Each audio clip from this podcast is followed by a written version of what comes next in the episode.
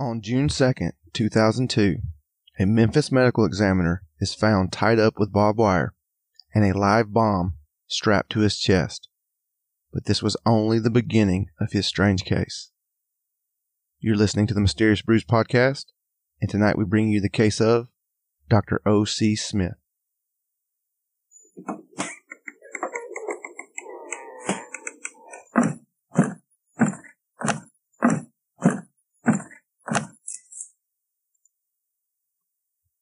Welcome to a deep, dark, dank Moist. basement. Somewhere in the bowels of Georgia. And we're back. Uh, the moron you hear in the background has been snorting pumpkin spice, howling at the full moon out tonight. His name is the Coach. Dude, it is a harvest moon and and Friday the 13th. I mean, that is. If that doesn't want to make you just want to run out. and Put some Uggs on and drink pumpkin spice coffee. No, I'm I'm going the other opposite direction. I'm talking Kill serial somebody? killer shit. Okay. Like that doesn't want you to just go get a Jason mask and just fuck people up. I don't know what does, but that that's not important. What is important? is I stopped by Kylie's Corner. She's fresh out of the emergency room from a staphylococcus infection. And uh, meth mouth Judy had been hanging out in the front. And so I stepped over her. She was passed out. And when I walked in, there was this lady in there with a box of donuts. Her name was Tiffany. And so I was like, Donuts, Kylie? And she's like, Yeah, you got to try them. So I did. And I was like, These are pretty tasty. Where are they from? And the the girl Tiffany turns around and like little chatty Cathy doll, when you pull the string, she goes, They're from Dick's Donuts. If you like donuts, you'll love Dick's. And so then I just looked at Kylie like, You got a meth head out front, and now you got some random bimbo in here selling Dick's Donuts. What's going on with this? But since we are doing a case from Tennessee, she uh, hooked this up again with the bearded iris. Listen, I know it's getting old. People are like, man, we're supposed to have variety, but if you ain't tried this beer, I, I recommend it highly. Like, we, uh, I do know they do follow us on social media and they do like our posts, but I hope they listen and they actually hear the positive things we're saying. And I did ask them to, um, sponsor us and I'm not going to stop asking. So maybe we'll get some free samples. That's all we're asking for. Yeah. I just want to try something other than the home style. That's all we can get our hands on.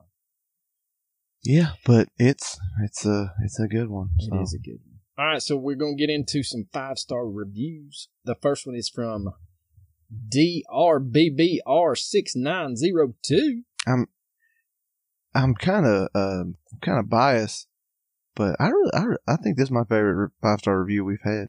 It says that once you start listening, it's difficult to stop. Very interesting topics confronted head on by a couple of genuine characters. Arlo and Coach bring a mixture of serious investigative commentary with frothy beer breath humor. Definitely worth a listen.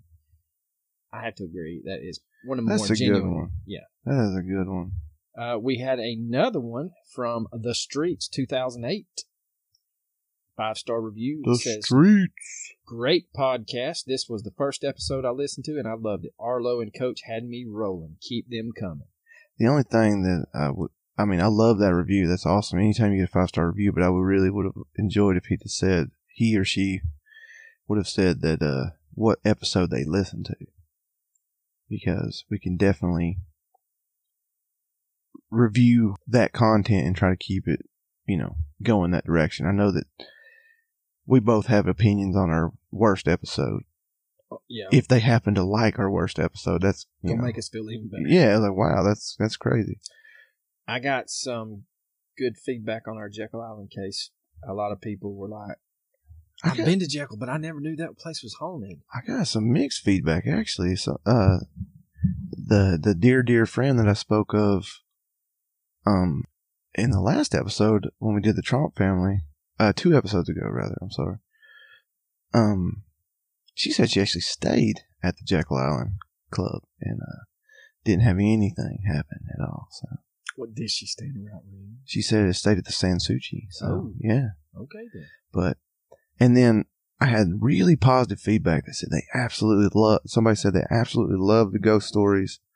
Keep those coming. And then I had another review that said, you know, the last twenty minutes of your episode, it sounded like you kind of ran out of material, like you kind of ran out of stuff to talk about. He said you probably should have wrapped it up a little sooner. I said, well, that's fair. I mean, but We do like to ramble. again, this is our Friday night. This is what we do.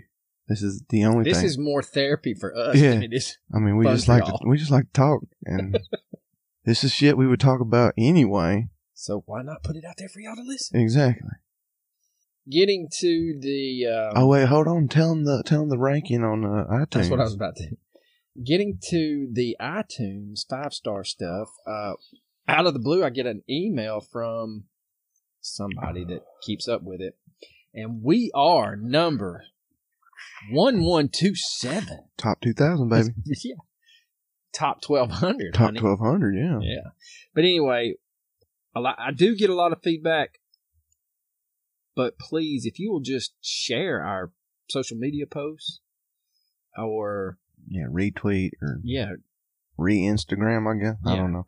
or comment. We now are on the Facebook, We're Facebook official, baby. and I have posted all of our episodes with photos and links to the the website, our website, links to the podcast. Um, please, if you would like to continue the discussion about any of those cases, I have put them all on Facebook, and you can search for that page at Mysterious Brews, just like our Instagram, just like our Twitter. Um, we have a follower from Australia. Do we really? We do. Oh wow. Um, on Instagram, it's the Down Under T-shirt Company or something like that. Oh. They're pretty funny. So I uh, hope. I hope. I, they, I, I hope they found us. I hope they did not listen to the Trump family Well, we got it after I posted that my episode. um my wife pointed out that uh she she texted me I was at work and she said I, I have a question about the podcast and I was like okay well, go ahead she said you said in Australia in August it's very hot I thought about that when I listened to it too, and I said yeah she said they're in the southern hemisphere which means it's winter. I mean it's wintertime and she's hundred percent right yeah, it's not that hot. I mean, No. it's still high, it's still, but yeah, it's not like what we thought it was. negative twenty. Yeah. It's more like fifty something degrees. So yeah, I apologize. We don't know jack shit about Australia. Except there's probably better beer there than Foster's. Stop insulting the good people at Foster's. They work hard. Yes, they do. Please, again, reach out to any of our social media platforms. Give us some feedback. Again, if you want to continue the discussion on any of the cases we've covered so far, look at those on Facebook and you post, comment, you know, let that thing blow up. It's not going to. Uh, I will say, going back to our Jeff Davis 8 episode, Showtime has started either a six part or eight part series on them. And it premieres 9.13, I think at 9 o'clock. So if you have the app, the Showtime app, or on demand, I'm sure you can catch up on it in later episodes. And I'm going to say that one of the most popular true crime podcasts out there just blatantly copied us this week.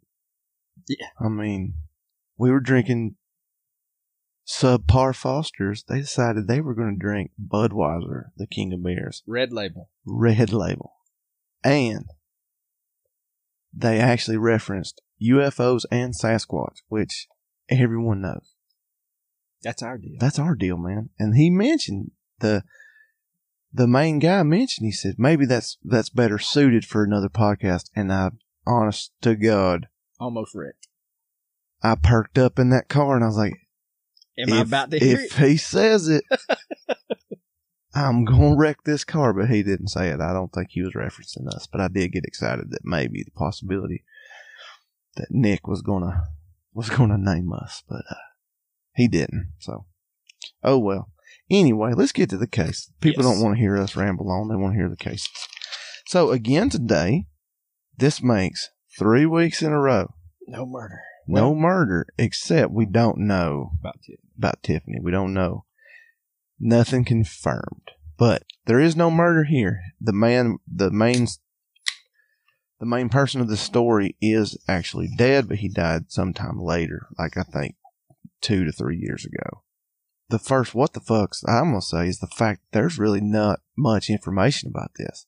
No, again, it's like the previous episode we did where, you know, usually you can type in anything in Reddit and it just blow up. Yeah, And there's nothing. there's nothing. Yeah, if there's not a Reddit thread or sub subreddit about your subject, you know it's obscure. Yeah. because Reddit covers pretty much everything. Yeah, and I, And it's, it's not, not, it's not unsolved. it's not on Reddit. unresolved. Nothing. it's not on Reddit. But the main source that I got was the 48 hours episode. They did an entire episode on this case. And then there was a court a short court TV uh, article and then the Me- a Memphis article talking about exactly when he died. But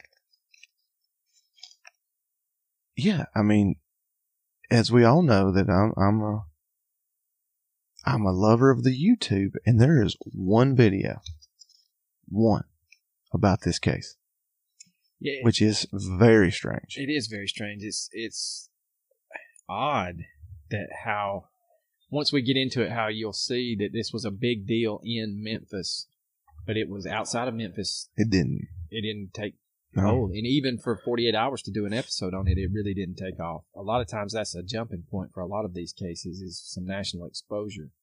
Um, we are talking about the former Shelby County Medical Examiner, Dr. O.C. Smith. He is not confused with the musician O.C. Smith. Yeah, that's great. Yeah, if you Google, that's the majority of what you're going to find. Is, Yeah, is the musician. yeah, you have to actually type in O.C. Smith Memphis or O.C. Smith barbed wire. You have to really dig into it. All right, so Memphis is best known for Barbecue. and the blues. Yeah, but who cares about that? It's barbecue. It is barbecue. As a fat, as a fat dude. So, as we referenced, Dr. O.C. Smith was the Shelby County City Medical Examiner for the city of Memphis. He was 52 at the time of this incident. Was very well respected. Uh, called on many cases to give his expert opinion. Smith's work ethic before this incident was never called into question. A lot of the police officers that he worked with would go on record to state that he was very good at finding some of the smallest of clues to help solve cases. Uh, if he got a call in the middle of the night or on the weekend or a holiday, it didn't matter. He would come down immediately, always professional. If the cops were in the mud or the swamps or the ditches, you know, if the body had been exposed for a number of days or weeks, he was right there and never complained. After he helped work with police to identify a cause of death or other things, he would testify in court in a lot of high profile cases. A lot of people said that he was one of the most down to earth people that they, you would ever meet. He never let any of those testimonies go to his head or the fact that he was considered an expert in his field. So in June of 2002,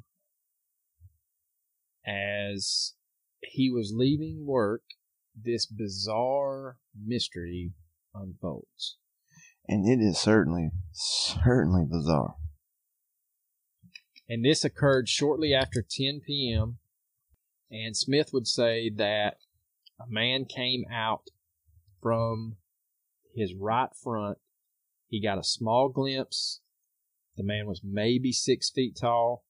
And then he saw something coming towards his face. It splashed on his face. It burned.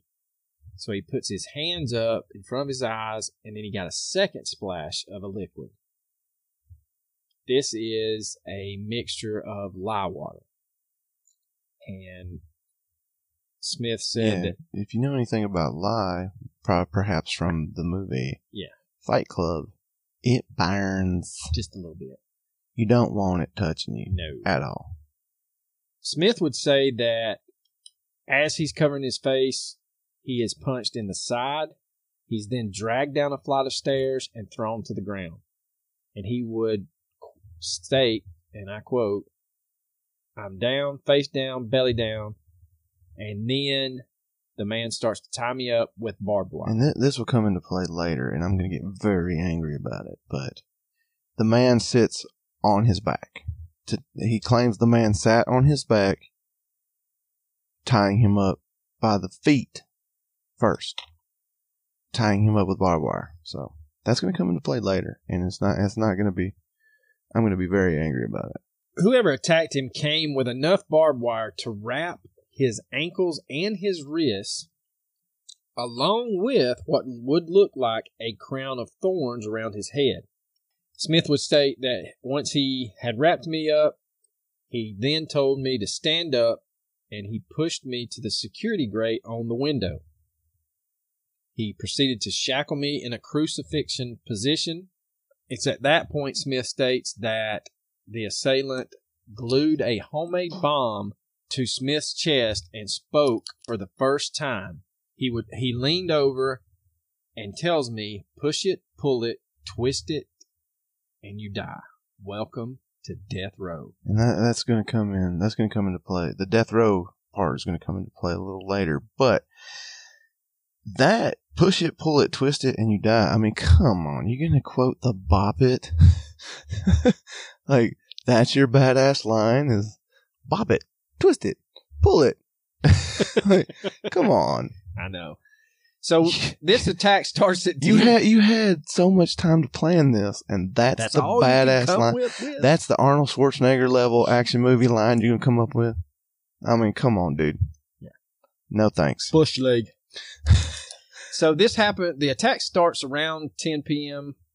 Um, and Smith would state that around. Well, no, it's not even Smith stating this.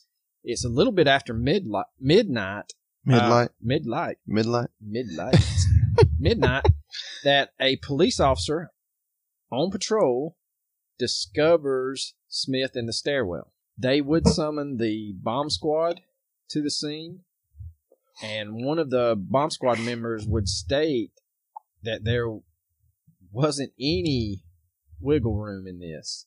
He kept telling Smith to remain calm and that they're going to get him out of this. They're going to get through it.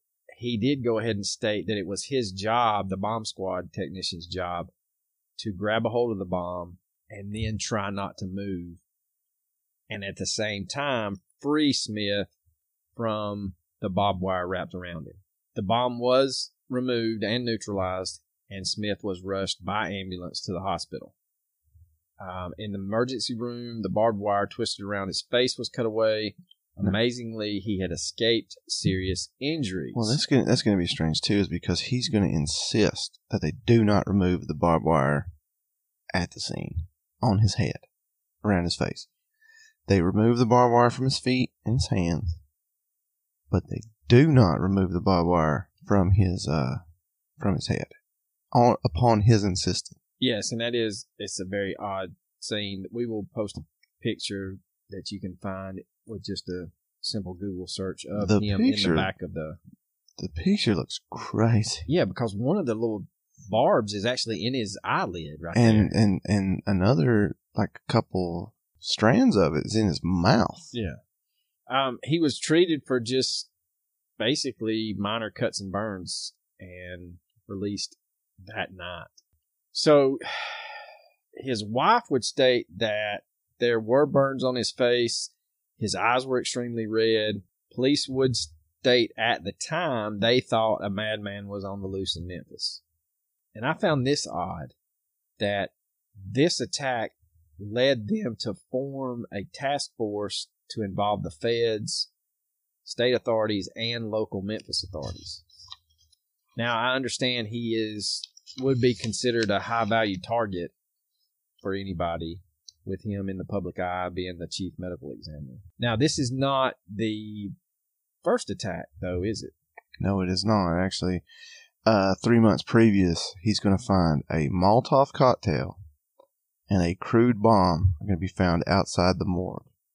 In fact, it's going to be the same exact stairwell where he would later be attacked. Yeah, and I I had read somewhere that their office or the morgue or whatever is actually not in a building with just law enforcement. Yeah, yeah. At, the- at the time, um, investigators had no idea who um, who it was meant for, but it's just it's very strange that I'm guessing the bomb, the crude bomb, was meant to go off and ignite the liquid in the Molotov cocktail. But when you say Molotov cocktail, you think you know liquor bottle full of gas with a rag sticking out of it, and if it's just sitting there, Yeah, it's kind of it's kind of pointless. And uh, but of course, unless that that crude bomb is actually strapped to it.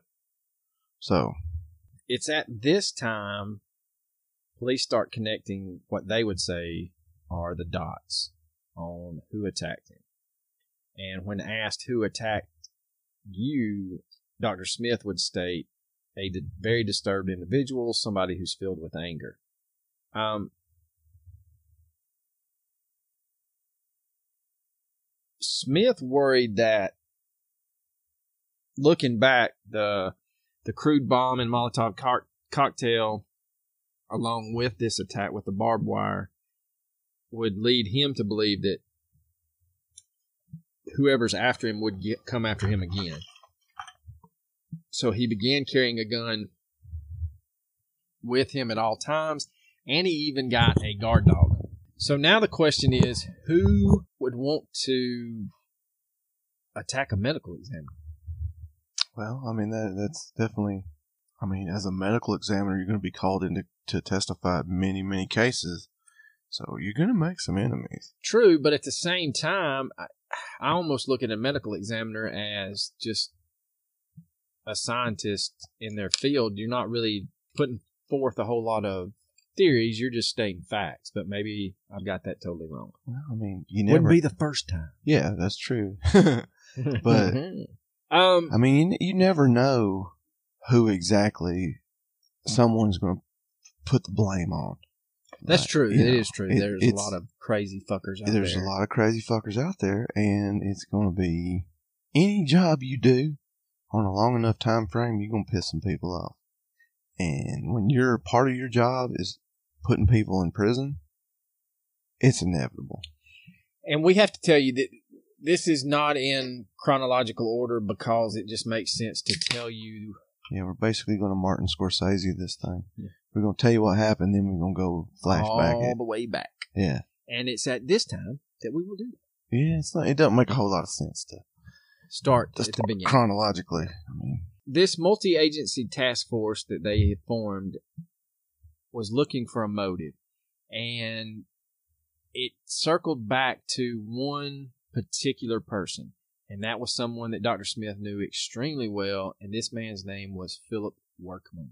hmm In 1981, Workman was involved in an armed robbery at a fast food restaurant.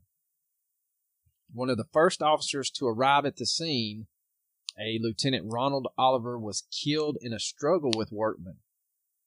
Supposedly. Yes, supposedly.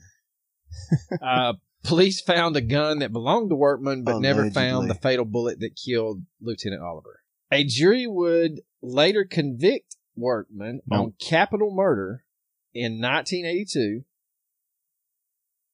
and he would remain on death row and still remains on death row Well, unless they executed his ass. I didn't really look him up. I didn't either. So, but anyway, he fully admits that he committed the armed robbery.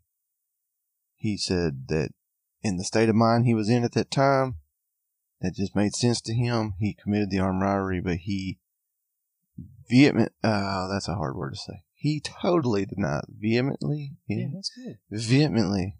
He totally denies that he caused the murder. He he did. He says that he did not shoot the cop. That it was actually friendly fire. That another cop killed him. and he robbed or tried to rob whatever a Wendy's restaurant and thank you Mini Me for looking up. Uh, Mr. Philip Ray Workman was on death row, but he was executed on May 9th, 2007. Oh wow, so they He rode the the needle. So they didn't wait a whole lot longer. I mean, I know that's 30 years, but well, man, no. could you imagine? I mean, 25. honest to God,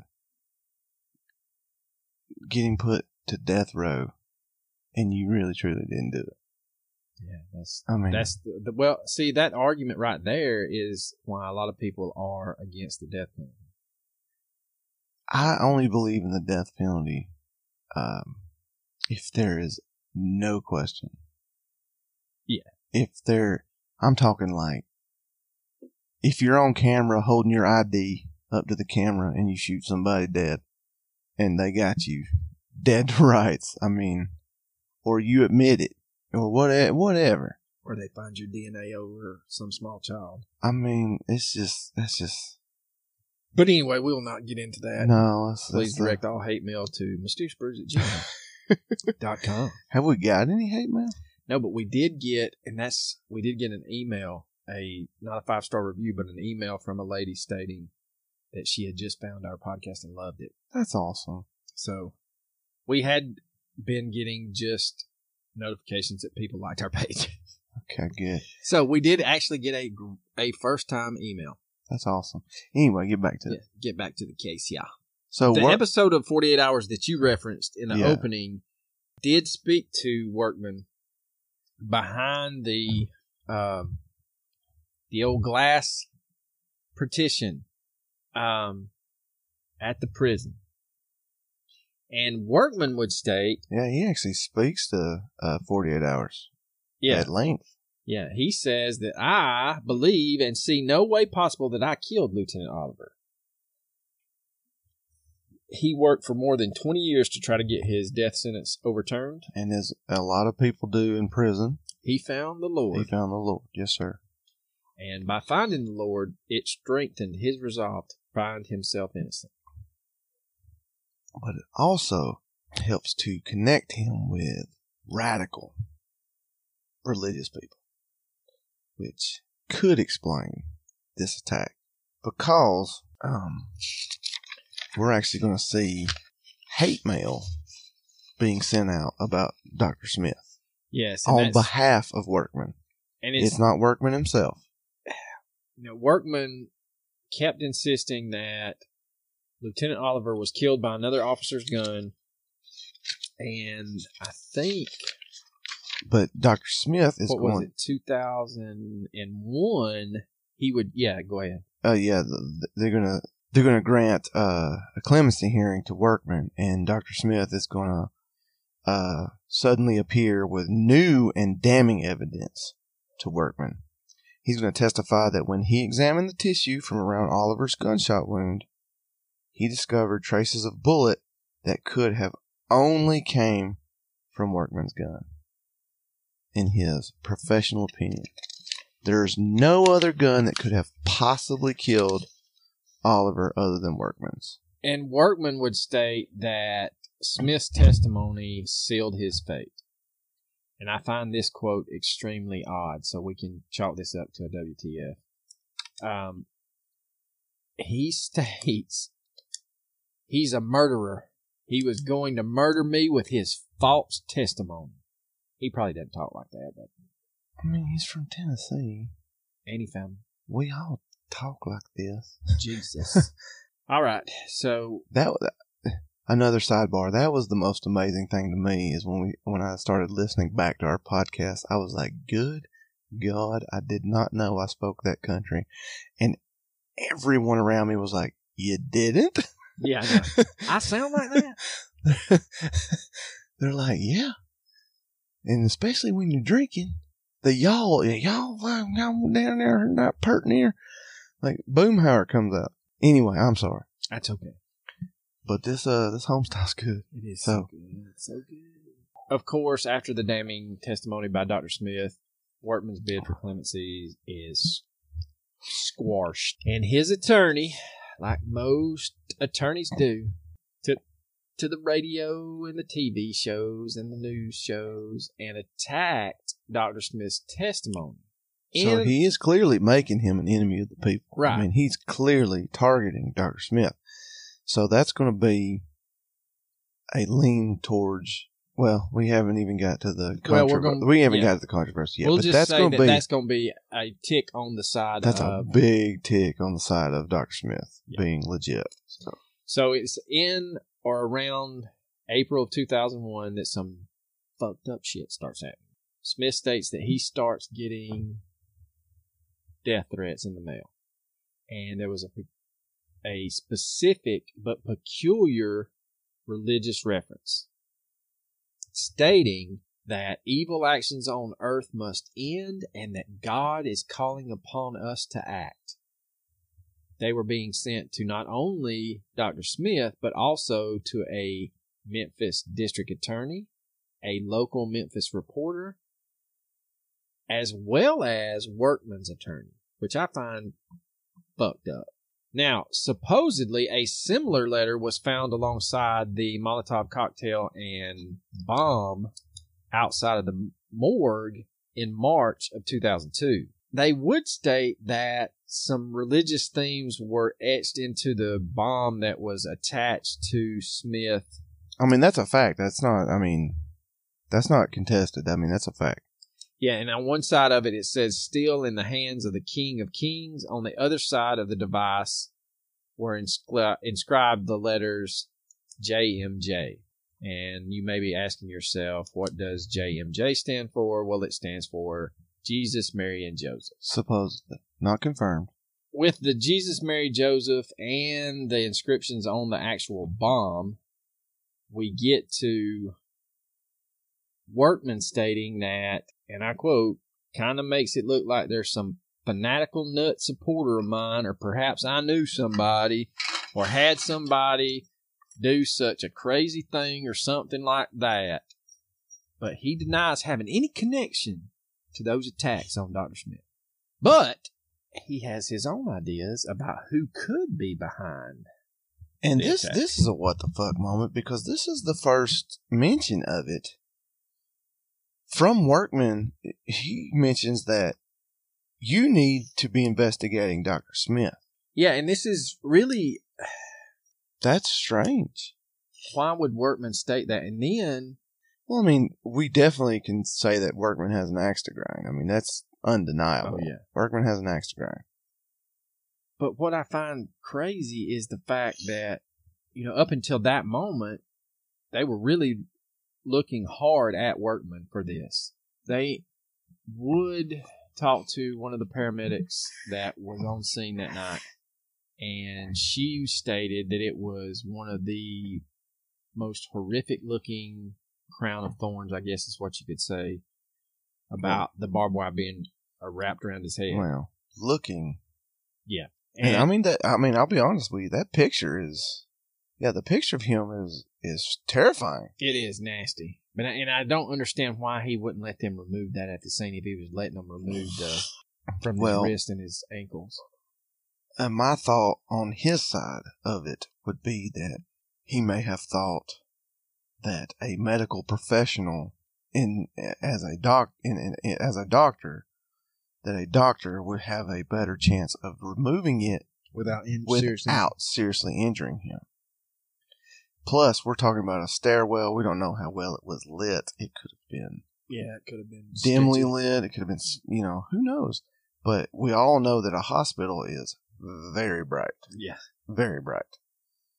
So Well- he may have insisted on suffering through that in order to help ensure the fact that it was safely removed. the paramedic in question, her name is Kelly Moore, and she would go on to state, and this kind of backs up Workman's claim that he needed to be investigated. She would state that even if a cat scratches you, you're going to see something. There's going to be some blood. There wasn't any that night. There was no blood, no serious You said- injuries. You said Workman be investigated. You mean Smith? Smith be investigated. Yes, yeah. sir. Even though Workman stated that Yeah. Smith should be, yeah. Um, she would go on to state that there was no blood, no serious injuries, even though Smith's wrists and ankles and head had been wrapped in barbed wire. There would have to be some kind of injuries, she I mean- stated. It just doesn't add up. You're gonna have to concede. If someone ra- wraps barbed wire around me, I'm not writhing around because Well, that is true, but you do have to concede on the other side that you would think that he's going to be bleeding. yeah, like you would think that he's going to suffer some kind of trauma that's going to be a deep gash or, a, or one of those barbs I- is embedded. is embedded. That's a great point. Because I know just You would think, but looking back when I was a kid hunting with my father, we would have to cross barbed wire fences all the time, and I always got the lecture. And then, of course, you know, once you get older, your parents don't know shit. And so I was like, "Yeah, yeah, I got it." And then I just jabbed one of them things in my leg, and so I, I was not about to tell him that it hurt like hell, it and I was bleeding. It is a wonderful design. Oh yeah, They barbed wire is very effective. yeah. And I don't see someone who is going to tie you up with it gently wrapping around you. Now that's a great point on a great tick on the other side because yes, on, on the side move- of Doctor Smith, you're right. I'm not writhing around. I'm not trying to jostle this barbed wire into Stick it- stabbing me. Yeah. But if I'm an assailant wrapping you rapidly in barbed wire, you're not going to care if it's. I'm, you're not going to give a shit. No, I want you to hurt. I want you to hurt, Yeah. so I'm going to make sure it hurts. So yeah, that's a good that's a good point on the other side. I mean, truthfully, very minor injuries, but on the, at the same time, who is to judge how injured you're supposed to be? Yeah, that's a, that was another thing, you know. And I'm on. It, it, we're both on the fence on this one Absolutely, because uh, this could be either. I I I- I'm I'm I'm 50 50 yeah, easy. 50 50. Because I, I mean, one more piece of evidence and I sway this way, and then I Oh, read yeah. a little bit more, and then I go back. No, it you know, it's yeah. back and forth, It's back and forth. straight straight down the middle. Well, it, it wasn't adding up for the paramedic, and then it turns out that later it's not going to start adding up for the U.S. District Attorney, Mr. Bud Cummins. He would state that he interviewed, or he didn't personally interview him, but he had Workman interviewed to see if he could orchestrate such a strange attack from death row. He also made investigators look at Workman's family to see if someone in his family might have had an interest in doing something to Dr. Smith. But basically, the trail comes up cold. And they eliminate Workman as a suspect. Cummins stated that he walked through the crime scene with the investigators and would tell reporters that this was a very complex crime and that the person that is orchestrating this crime is going to have to be standing out in the middle of the night with the barbed wire, with the lye mixture, and he said that just didn't add up for him. And I'm going to disagree with him. It's not that much that you can't just have in a satchel or a I was going to say a bag, yeah, a bag I or mean, a backpack, It's and you're not a- going to it's need, a, it's a roll of barbed wire, and you're not going to need that much barbed wire not too much. You're, you're talking about a person's head, their wrists bound together, and their ankles bound together. I'm thinking probably no more than 15 feet of barbed wire. Again, you can tightly coil it. Uh, they stated that the bottle of lye water and the bicycle cable and some padlocks and a bomb, all of that shit would fit into a duffel bag that you could sling over your shoulder or, like you said, a backpack. Yeah, a satchel. Yeah, yeah. A satchel. Leather satchel with your initials on it. Like a Crown Royal bag. but basically, they go on and they do this 15 month investigation. They chase down more than a hundred leads and they don't have a single suspect. And Smith's story was making less and less sense to the investigators. And so they start asking the questions. Had he lied about the attack? Did he stage the attack himself? So they bring Dr. Smith in for another interview. And he basically tells the same story, same line that he had, had stated before. He felt like he was being targeted by Workman or someone associated with Workman. Authorities would state that there were inconsistencies when he started to recount the attack the second or third time. So Smith, in two earlier written accounts of what happened, stated that whoever attacked him had tied the barbed wire around his ankles and then his wrist. But when they interrogated him this new time, he told them that he thought maybe his hands were tied first. And that's never good. No, Changing your story just ain't. is never good. No. That's a big red flag in any type of investigation. And he states or or they state what however you want to say this. Basically dr smith's quoted as saying i'm blind. I got my hands underneath me. He's on top of me. I can't move. He owns me. I think it's important to point out that uh, Workman himself is going to be eliminated as a suspect very, very early in the investigation. Yeah. So that that's important to note. But yeah, um, i don't know. He they investigators just didn't buy the fact that smith could be overpowered so easily and this is where we get into coach's blood pressure rapidly rapidly increasing um, the investigators would state that this was a red flag because Smith had been a combat surgeon with the Navy Reserves, served with the Marines in the first Persian Gulf War. So why is he not fighting back? And Smith would tell them the reason I'm not fighting back is because fighting back's gonna get you killed. yeah, um, I mean, we can talk about it later. I, I'm going to get into it later, but yeah, the one of the things the the, the investigators are going to say is just not going to make any sense to me. They're going to say he just should have fought back. That it makes no sense. He didn't fight back, so uh, you know.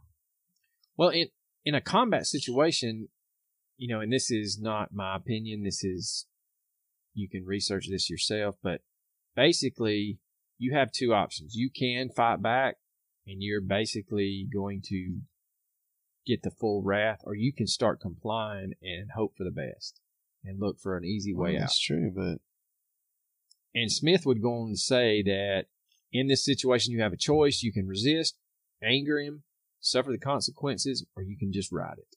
And he chose to just ride it. even and they're just going. Well, his, his hands were free. He should. He would have defended himself. W- was clearly stated by uh, investigators, lawyers, or prosecutors, or whatever that have never grappled in their life. And being a wrestler and a person that does jujitsu, that's bullshit. He if if O.C. Smith is saying the man blinded him with lye and then punched him, dragged him downstairs, and then sat on his sm- the small of his back to tie him up with his uh, barbed wire. And they're like, "Oh, he should. His hands were free. He could have defended himself." That's bullshit. Yeah, I agree with you. And I I- went further when I did this research. I tried it when I trained uh, Wednesday. I got a really good friend of mine, a training partner that I train with all the time. I said, "Lay on your belly, and I'm going to sit on your back." And I sat on his back, facing his feet, and I said, "Get me off of you." And he couldn't do it. He couldn't do it. He's very strong, very good at jiu-jitsu. Couldn't do it. So it's 100% probable that if he was punched, dragged down a flight of stairs, and then immediately subdued, it's 100% possible that the, the assailant could pull that off with, with 100% success. Bottom line, I mean, so to say, one of the other things that kind of pissed me off was the fact that this prosecutor would state that he looked at photos of Dr. Smith after the attack and he um, had some suspicions about what was going on because he should have suffered more injuries to his face from the barbed wire and the acid. I mean, are you uh, now prosecutors are experts in how much lye should burn? What if the guy just wanted to temporarily blind him? I agree that it does look. If you're going to attack someone, are you attacking? But there's two choices, and I guess this is where I kind of. This is where I lost my. I don't have a high respect for a lot of lawyers. I really don't have a high respect for this piece of shit. But this dumbass doesn't even take in consideration there's two types of attacks. There's an attack to maim or kill, and there's an attack to get a message. Yeah, yeah, you're you're passing on a message, and it's definitely a um a very diluted mix of lye. Like, it's enough to burn and be uncomfortable and keep make you keep your eyes shut. Yeah, that's very true. But it's also a mix that's not going to permanently blind you. Right. But we could be met. We could be dealing with a person that doesn't really understand right how strong lye is, and they just eyeballed it and just said, "Okay, whatever." That looks like enough to me. That burned I'm, my skin, so it burned his eyes. Yeah, I'm just going to pull pour a mixture in, and it's way more water than he should have, and that's going to be um, that's going to be a uh, a piece of evidence used against Dr. Smith, and they're going to say, "Well, he knew that that wasn't a strong um, mixture." That he knew that this, he knew that. I mean, there's a lot of conjecture that's bullshit. Yeah, it could easily be the person responsible was a dumbass. Was a dumbass, a religious extremist, and just said, "Fuck it, I'm gonna put some lime. I'm gonna put a scoop of lime and some water, and." Or he's just trying to get a message across to him that he or he could be. Yeah, he could be sophisticated, and I didn't really want to hurt this man, but I wanted him to know that he fucked up. He shouldn't have done what he did. And I mean, it could go either way. You know, and they even ask Smith, why is your face not cut up more from the barbed wire? And he states to them it's because the barbed wire is old, it's rusty, it's dull, it's not going to scratch that much, it's not going to tear the skin like newer barb, barbed wire would. Um, he also says that uh,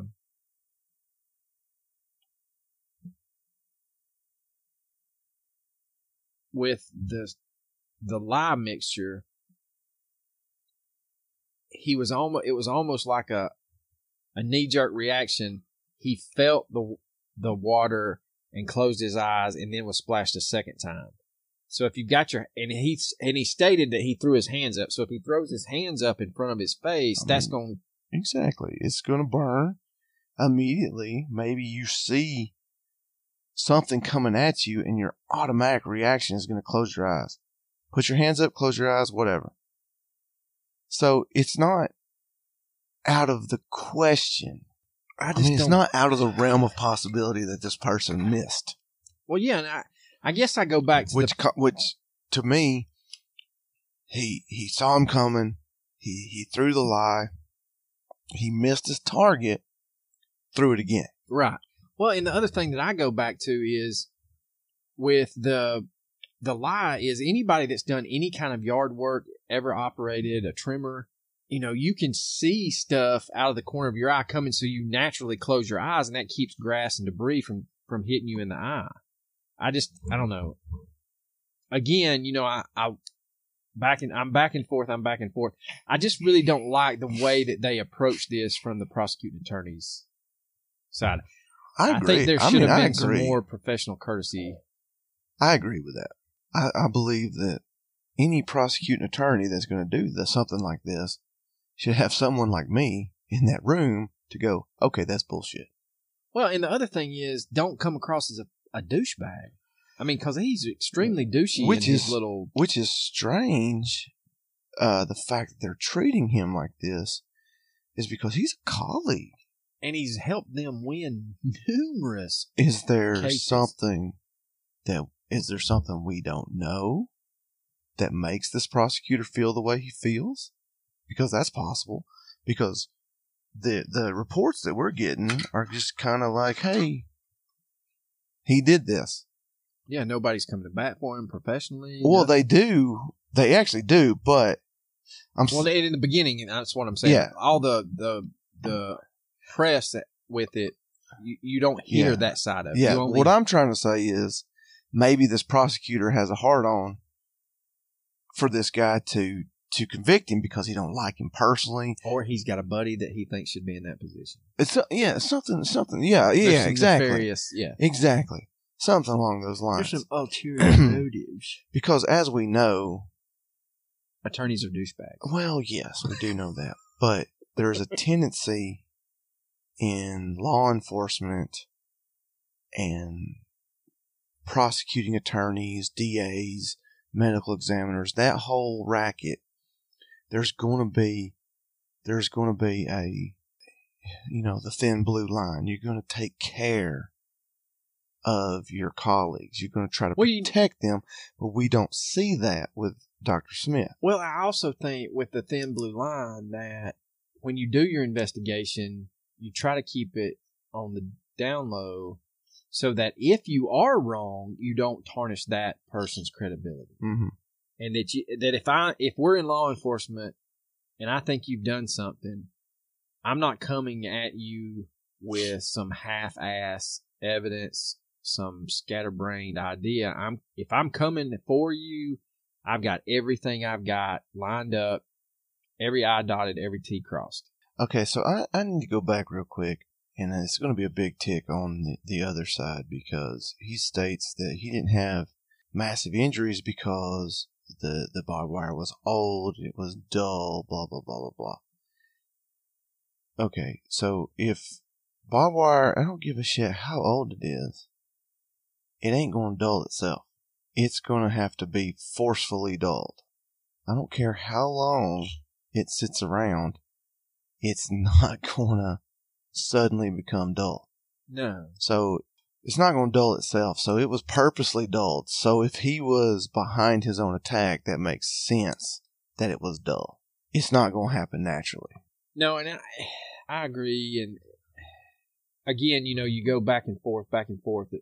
There's a lot of things that he states that's just But again, I mean, the, the lack of information on this, they never confirmed that it was whether or not the barbed wire itself was actually dull or was it just the fact that he didn't move.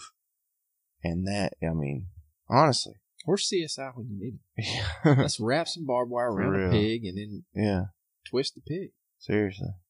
So let's fast forward to February of 2004, and they basically indict Dr. Smith for, of all things, illegal possession of a bomb and lying to federal agents. Shelby County's mayor, Mr.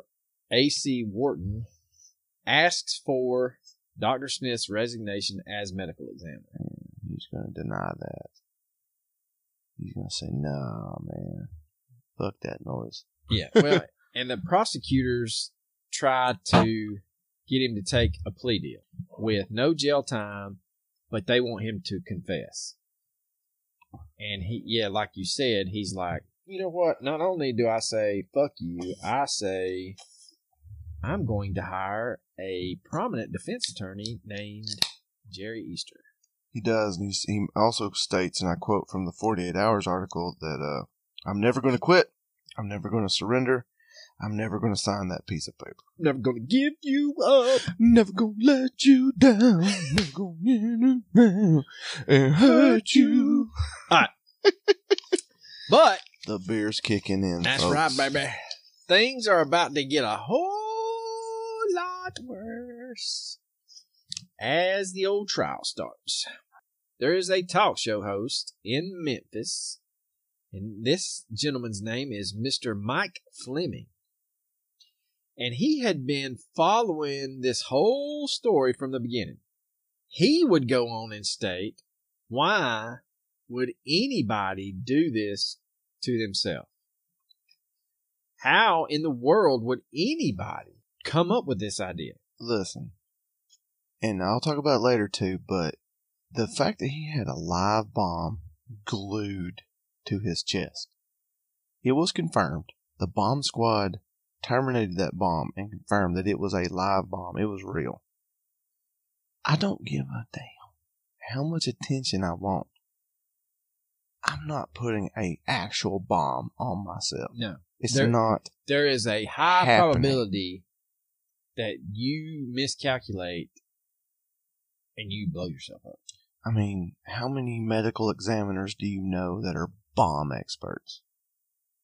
I don't know any I mean, examiners, think about that. So I'm just gonna make a crude bomb myself and glue it to my chest and hope that I didn't screw that up.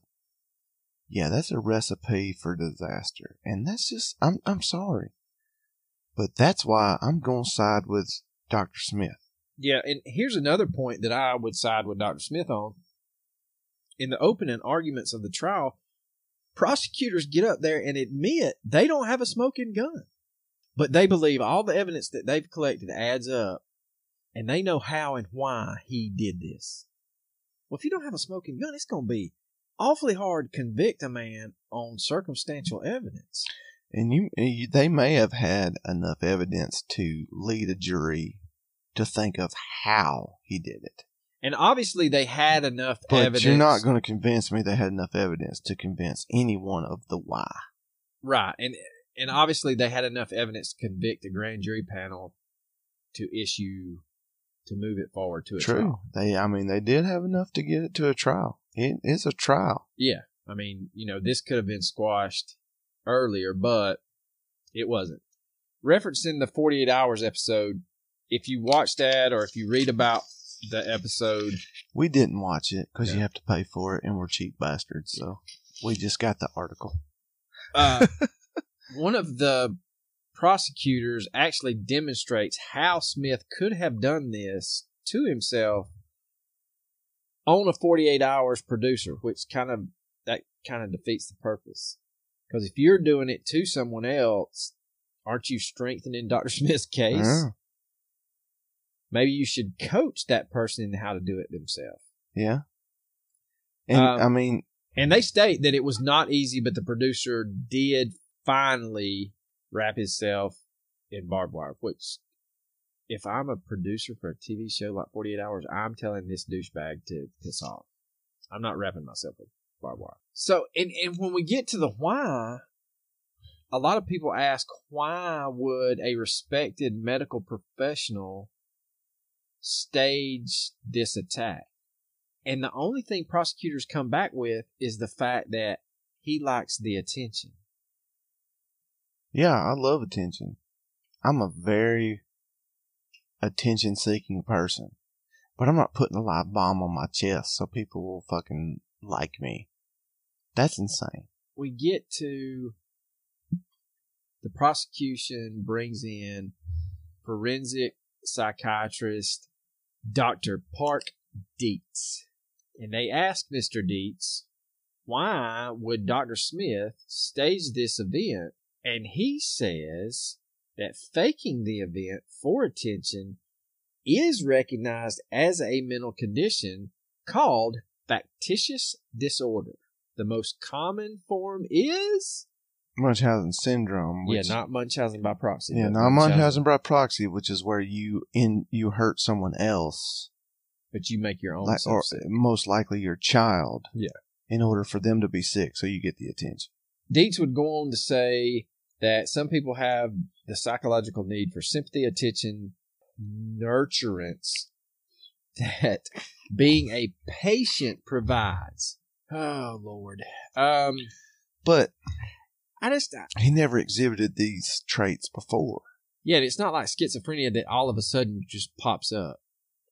I mean, just all of a sudden you feel this need that, well, I mean, with Workman building a case to go against your testimony, it makes sense to try to get sympathy on your side. So, hey, th- this man and his crazy followers are are threatening me. They're trying to kill me. Blah blah blah. So that must mean what I've said is true. I mean, that's that's an outside chance, but come on. Dr. Smith's defense refused to give Dr. Dietz permission to examine Dr. Smith. So Dietz could only give his opinion on the prosecution's evidence, Mm-hmm. which is totally skewed to one side. Mm-hmm. Now, Smith, of course, would deny that he suffers from this factitious disorder.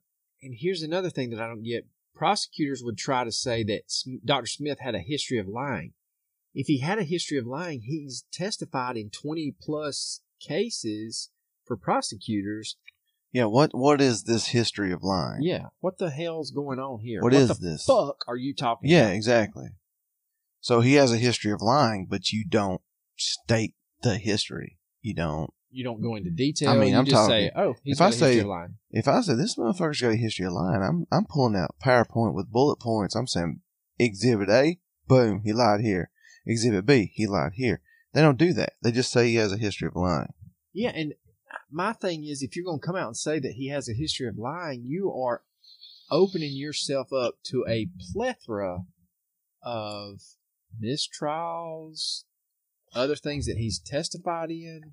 You know, Yeah. You're you're talking about if you prove that he has a history of lying, you're calling into question every single solitary case that he um was the medic, medical examiner for. This is why I kind of lean towards the fact that they're trying to discredit him because he's pissed the wrong person off. But they're they're not very smart in their thinking. If you want to get rid of him, get rid of him. But don't try to paint a picture that's going to open your office up to a a massive volume of appeals. Yeah.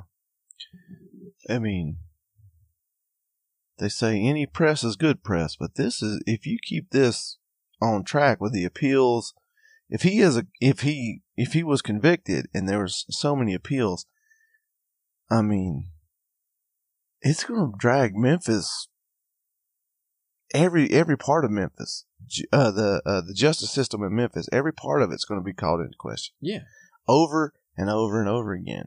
And another thing that I didn't understand is prosecutors said that if Smith can tell tall tales about his military missions, then it's not much of a leap to believe he lied about an attack. Yeah, he, yeah, he, he, they call, they do call into question some of the things he said about his military service.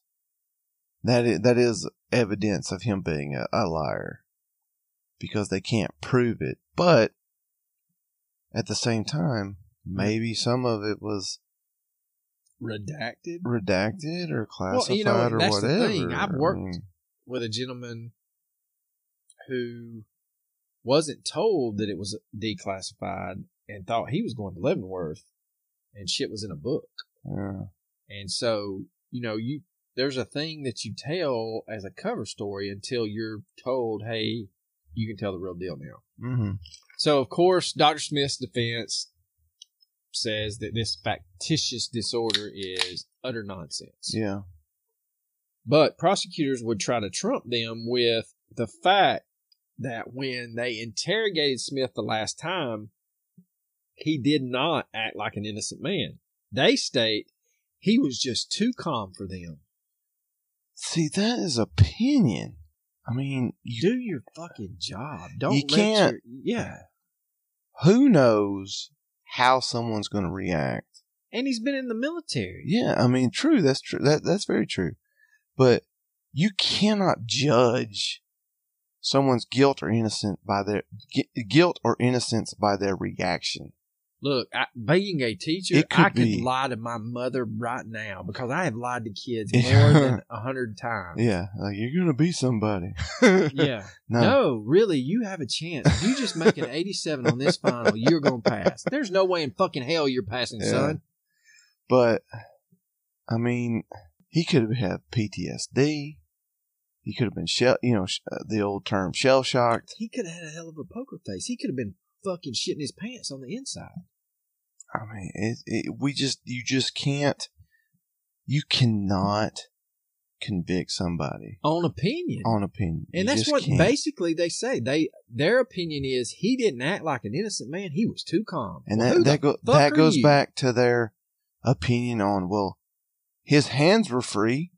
He should have he could have defended himself, and they actually state that since the the assailant was sitting on his back and but his hands were free that he could have did a push up and the assailant would have fell over and he could have got the upper hand. There's not much more opinion than that, and that opinion right there is complete Horseshit. utter horseshit coming from somebody who has never grappled in their life. It's just not going to happen. Well, and here's the other thing that I don't understand. They keep saying that he wanted all this attention, he wanted all this news media attention, blah, blah, blah, blah, blah. He's in an interrogation for four hours talking to two police officers slash agents and a district attorney or ADA.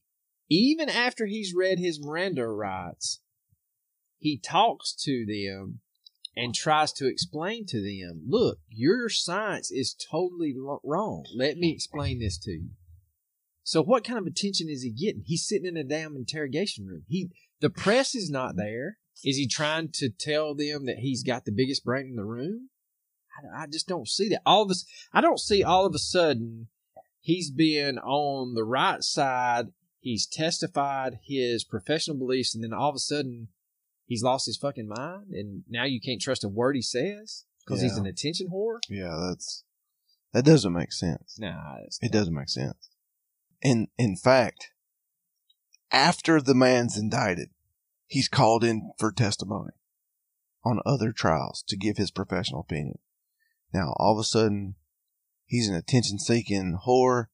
That's a that's a pathological liar, but he's going to be called in yeah. to give his professional testimony. Professionally speaking, Doctor Smith, even though we're trying to butt Yeah. rape you, Yeah, I mean, Yeah, I don't get it. So basically, the trial lasts three weeks. There's nearly 60 wi- witnesses called, and the jury gets the case. And Smith admits that he's extremely worried. He states that when I listened to the closing arguments, hell, I'd have voted myself guilty. So after the deliberations are over, it is found that once the jury gets the case, there is a huge debate going on in the jury room. And basically, they know within a couple of hours that a unanimous verdict just is not going to happen. mhm. And so the defense is hoping they've created enough reasonable doubt. The prosecution's hoping they've got enough evidence to show that he's guilty. And basically, interviews with jurors after the fact state that they were just unable to agree on several issues. Mhm. And so after about four hours, they come back and say, you know, we're deadlocked. And the judge says, y'all have not tried hard enough or long enough. So they go on for two more days. And on the third day, the judge has no choice. He has to declare a mistrial. So Dr. Smith is free, but he's going to have the possibility of a retrial hanging over him. It comes out later that only three of the 12 thought he was guilty. hmm And I think I think we failed to mention that he has already resigned from his job. Basically, his career is ruined completely, guilty or not. He's done. He resigns. He tries to get his job back once the mistrial is declared. He cannot, and he's done. So after this trial, prosecutors would meet with the jurors, and the jurors were brutally honest with them mm-hmm. and stated that they could not convict without a smoking gun. They were pissed off that the prosecution would even present the case without a smoking gun.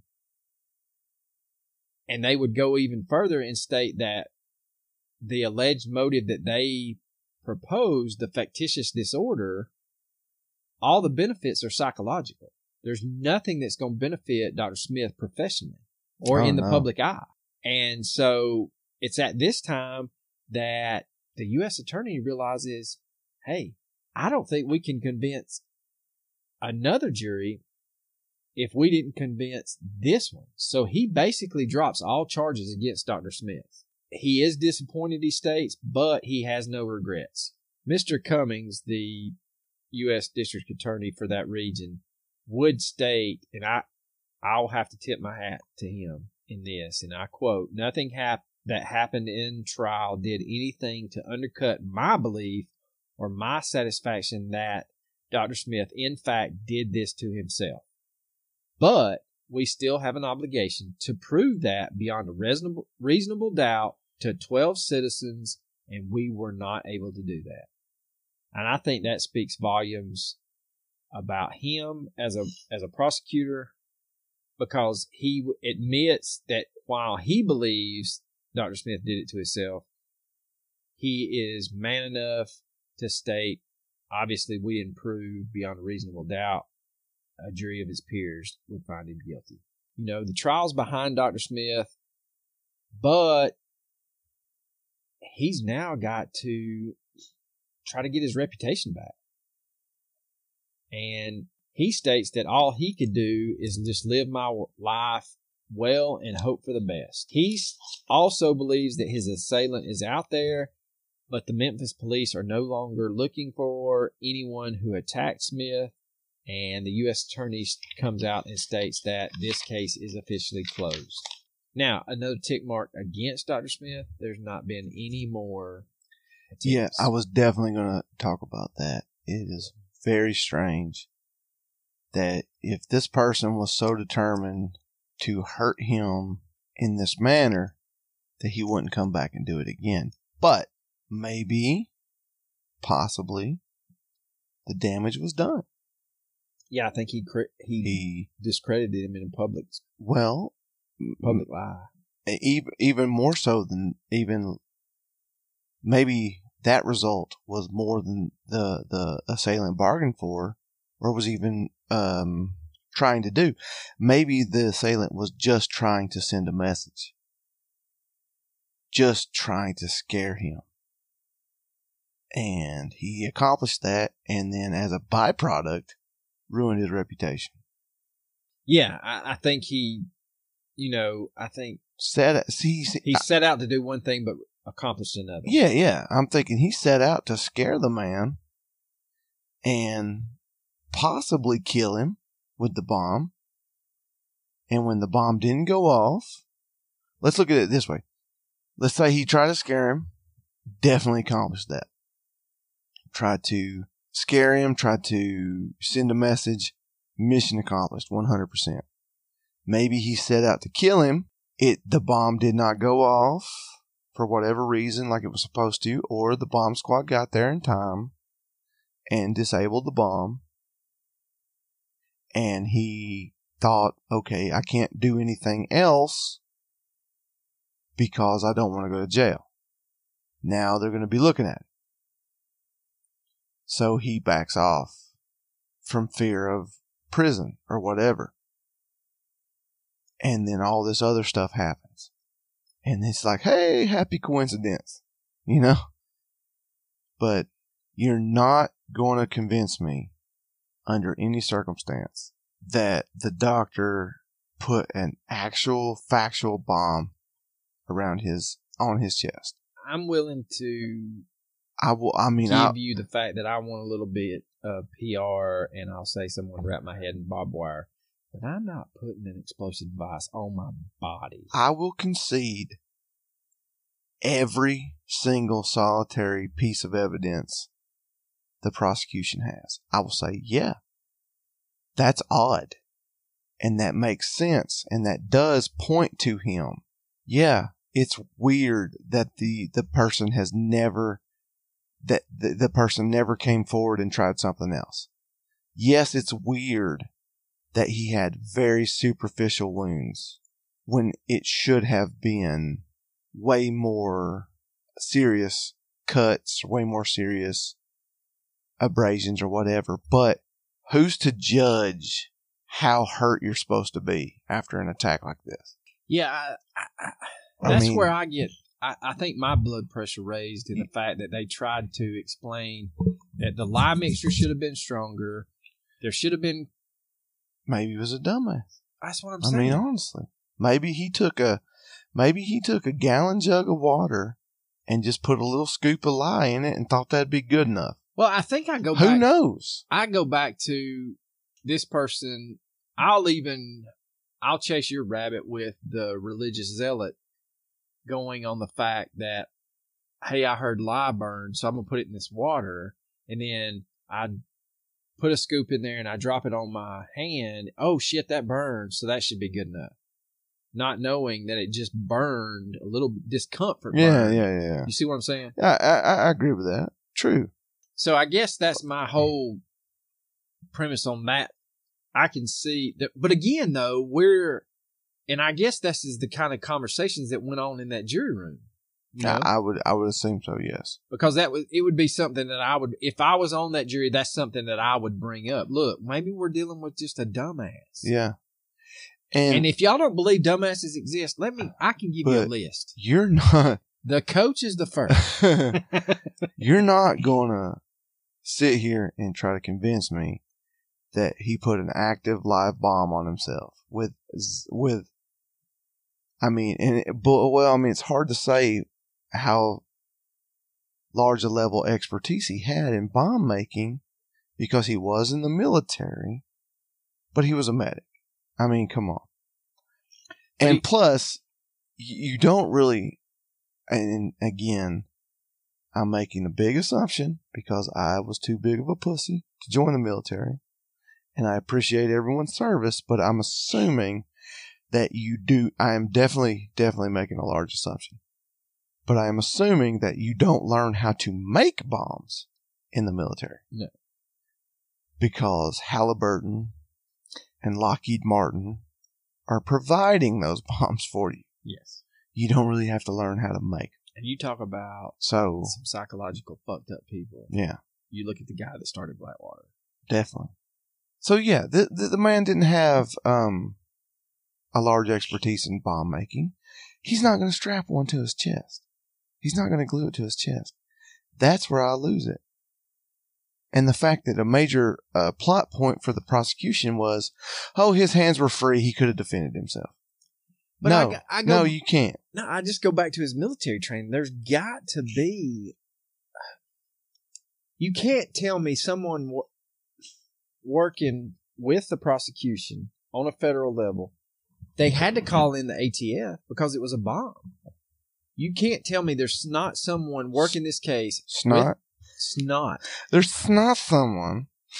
Working for the ATF that doesn't have military background that says, "Hey, stupid, we're taught if we're in a compromised position, w- you have a better chance of escaping if you comply and look for your out, or if you do A, B, C, and D. Mm-hmm. If you fight back, you're going to die." Yeah, totally. So again, I just it's like you said previously. I feel like this is just a 50-50 case. for And- me. And they're going to sit there and say that this man, regardless of the solution percentage, that this man dumps lye on his face, ties himself up with barbed wire for attention. but my question They didn't is, say it was for public sympathy to justify A, B, or C. A, B, or C, justify his testimony from the I guess that's my thing. What what attention is he seeking? What what benefit? What is the benefit that he would receive from this? I've yet to figure that out. I mean, I can see that he, uh, Yeah, you get your name and your picture in the paper, but hell, you get your name and your picture in the paper because you've been testifying in 20 plus federal cases. You know, you're considered a top notch medical examiner in the in West Tennessee. yeah, definitely. You know, I, I, I still don't see where's the benefit for him. I guess that's where I, I kind of go uh, maybe 55 45 on his side. Because I just don't see where he's benefiting from any of this. And again, I will sit there and argue with the fact that, okay, it's simply strictly 100% just for attention. you're still not putting a real bomb on your fa- on your on your uh On your face? I mean on your on your chest. You're not going to do it. And you brought up uh the pizza bomber. You said it's a similar topic. Yeah, there's an article out there. I that the- I've looked at so many. I, I I apologize, but there is an article out there, or there's a Reddit thread or something stating that they tied this. This was a mirror image to the pizza bomber Mhm. because he faked his own. And I'm like, wait a minute. The the pizza bomber, from everything that I have read, he was. It, it's considered that he was in on it. He went to the bank with a bomb around his chest and a makeshift gun, demanded money. They handcuffed him. The police handcuffed him. They were waiting on the bomb squad, and the bomb went off. And what's sad about that is the bomb was a timer, like, like an egg timer, like a literal. If you want more time on it, Just twist it the other just way. Just twist it, just twist it, and you get more time.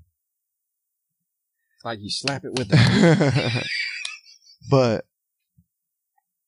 everything I've read about him is that yes, he may have been in on the robbery, but he got but he was tricked into thinking it was a fake bomb. he got boo-fooed. Yeah, he he was he was told it was a fake bomb, and in fact, so it that strengthens my argument with the lye because obviously there are dumbasses out there enough that think Yeah, absolutely. You're just not going to put a. I mean, it's not. you're not. You're not going to put a live bomb on your chest.